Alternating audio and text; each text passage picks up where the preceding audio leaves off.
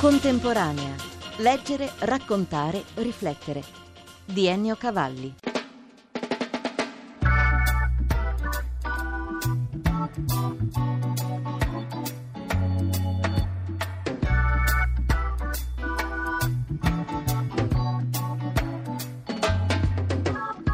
Non è facile essere ebreo. Si potrebbe riassumere in questa espressione l'opera e la visione del mondo di Riccardo Calimani, che infatti ha così intitolato un agile volumetto per gli Oscar Mondadori, sottotitolo L'ebraismo spiegato ai non ebrei. Cosa c'è soprattutto da spiegare ai non ebrei intenzionati a capire la mentalità e l'identità ebraica? Calimani. Io ho raccontato in questo libro un episodio che mi è accaduto a New York. Siamo andati in un negozio di scarpe, il proprietario si è accorto da una medaglietta di mia moglie che eravamo due ebrei, ci ha chiesto se eravamo sefarditi o ashkenaziti e noi abbiamo detto siamo ebrei italiani e lui ha detto non è possibile, gli ebrei sono o ashkenaziti o sefarditi, cioè o di origine spagnola o di origine dei paesi dell'est. E mentre mio figlio si provava le scarpe che non trovava e che non gli piacevano e faceva un sacco di capricci, lui è venuto con un libro scritto in ebraico, lo ha fatto leggere a mia moglie e alla fine si è convinto che eravamo degli ebrei. Siamo usciti da un negozio di scarpe a New York non con le scarpe che avremmo dovuto comprare, ma con un libro di preghiere ebraiche. Ecco, se voi riuscite ad entrare in un negozio di scarpe e uscire con un libro di preghiere, cominciate a capire il paradosso degli ebrei. Siete usciti con un libro di preghiere e anche con dei candelieri per onorare il sabato. Sì, sì, ci ha dato anche le candele per onorare il sabato e era, devo dire, tutto molto buffo. È chiaro che il senso di appartenenza viene confermato o rinforzato da simboli o strumenti come questi. Libro per pregare, candeliere per onorare il sabato. L'altro aspetto paradossale è che il mondo ebraico che ha vissuto duemila anni sparso nella diaspora, nella dispersione, non ha un centro unificante e quindi potremmo dire che non esiste un principio d'autorità e non esiste una gerarchia e questo ha favorito in qualche modo il libero pensiero. Il mondo ebraico è stato definito come un'orchestra jazz, dove ognuno suona la musica che vuole, dove ognuno si lascia andare alla sua spontaneità. Quindi un mondo ricco di contraddizioni, un mondo vivacissimo, tant'è che in America dicono Jews is news, ebrei fa notizia. Forse l'importanza dei simboli è rafforzata, sottolineata proprio perché vale come punto d'unione, ad esempio il rito del sabato. Il sabato come vero e proprio oggetto di fede. Si dice che al sabato Dio conceda a chi lo santifica un supplemento d'anima, che non è una misericordia da poco, Calimani, ma come minimo una riserva di forza interiore per tutta la settimana. L'idea del sabato, che è antica, in realtà è modernissima, cioè l'uomo deve riposare, deve concentrarsi su se stesso, naturalmente chi crede prega, ma in ogni caso deve staccarsi dalla contingenza del mondo, deve staccarsi dalla realtà di ogni giorno per capire qual è il senso della vita, per capire qual è il senso dell'esistenza.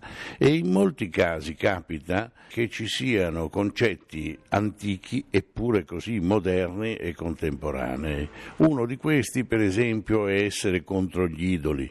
Se una volta il monoteismo era contro gli dei fatti di marmo o le rappresentazioni iconografiche di persone o animali, oggi essere contro gli idoli può significare essere contro le schematizzazioni del pensiero, essere contro ogni forma di totalitarismo di massa. Gli idoli moderni sono molti, sono insidiosi e possono in qualche modo perturbare non solo l'armonia del mondo ma anche quella degli uomini. Per quale prevenzione o prudenza gli ebrei sentono comunque quasi sempre il bisogno di distinguersi dai non ebrei? O quantomeno di riconoscersi tra loro. Si riconoscono tra loro soprattutto in questo scorcio di secolo perché evidentemente le terribili persecuzioni del XX secolo sono un trauma e questo trauma è difficile da superare, perché bisogna da un lato mantenere una vigilanza e il ricordo del passato, dall'altro non essere prigionieri di questo ricordo. A un ebreo si potrebbe spiegare cosa significa essere ebreo? È uno che quando gli racconti una storiella ebraica ti risponde che la sapeva già e te la ripete migliorandola.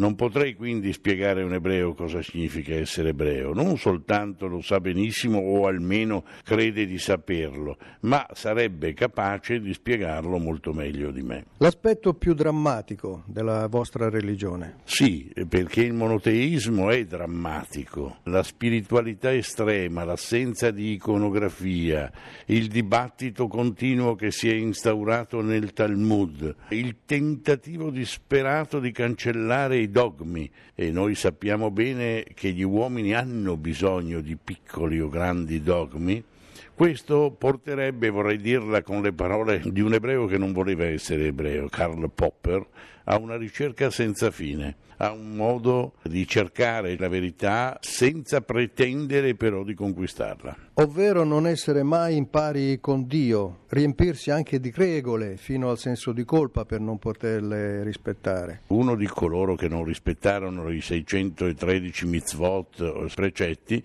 fu Paolo di Tarso, Shaul di Tarso il quale disse, visto che non riusciamo a rispettarli tutti, cerchiamo almeno di rispettare le leggi di Noè e in qualche modo si lanciò verso i fondamenti di quella che è una setta ebraica che si è fatta vincitrice, che è il cristianesimo. Abbiamo parlato dell'aspetto drammatico, tra virgolette, dell'ebraismo, quello più affascinante. L'allegria, la vita. Il senso dell'umorismo. Il senso dell'umorismo nasce dal paradosso ma la vita terrena è al centro dell'essere ebreo, non la vita ultraterrena, la famiglia, gli affetti, i gesti di ogni giorno. Lei da buon veneziano alla fine sintetizza essere ebrei significa avere un piede sul pontile e uno sul vaporetto.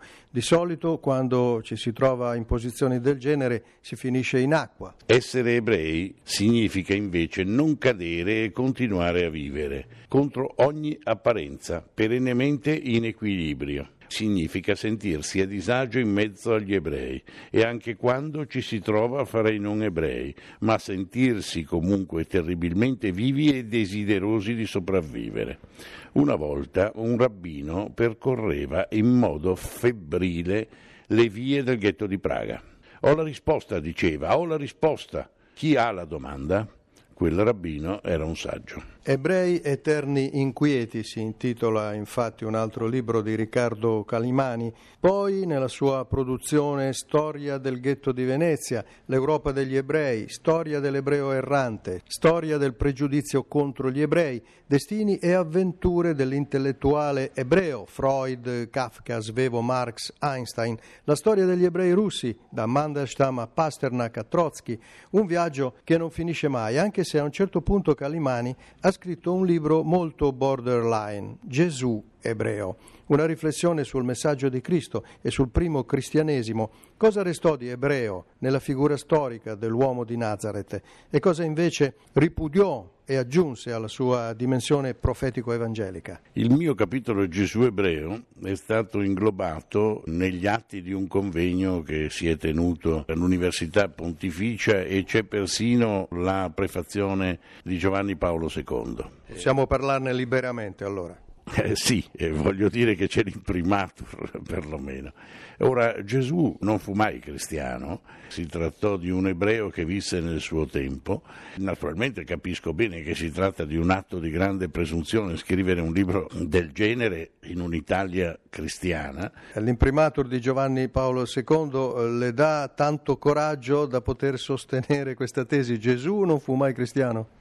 No, no, ma è semplice. Gesù è diventato dopo la resurrezione il Cristo, il Messia, l'unto del Signore. Gesù non fu mai cristiano e soprattutto quello che disse e quello che i Vangeli riportano mostrano che lui fu un ebreo. Eh, naturalmente il mondo ebraico non era un mondo come si può pensare monolitico, ma era un mondo frammentato. D'altra parte, conoscere le affinità tra il mondo ebraico e il mondo cristiano è una cosa di straordinario interesse. Un altro personaggio cristiano citato prima, l'ha molto interessata, Paolo di Tarso, fariseo di nascita e apostolo di Gesù per vocazione, Paolo rappresenta un tramite fra le tradizioni giudaiche e la religione cristiana, passando, secondo lei, per le filosofie misteriche. Cosa significa in particolare questo passaggio? Significa che Saul di Tarso, Paolo, era un ebreo della diaspora ed era molto sensibile alle influenze dei movimenti religiosi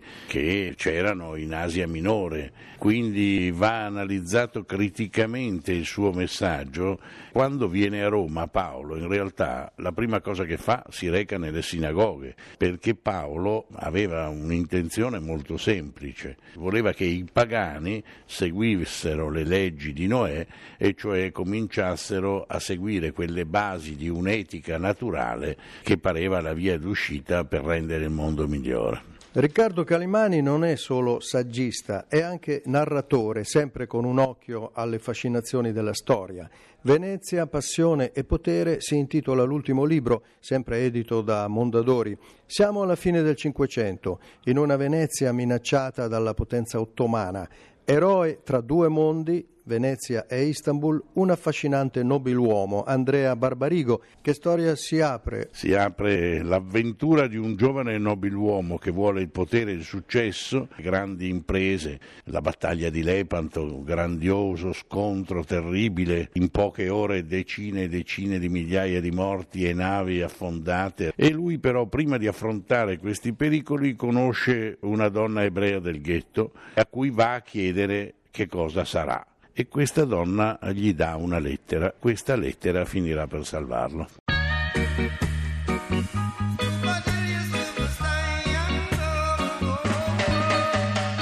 Grazie dell'ascolto da Ennio Cavalli.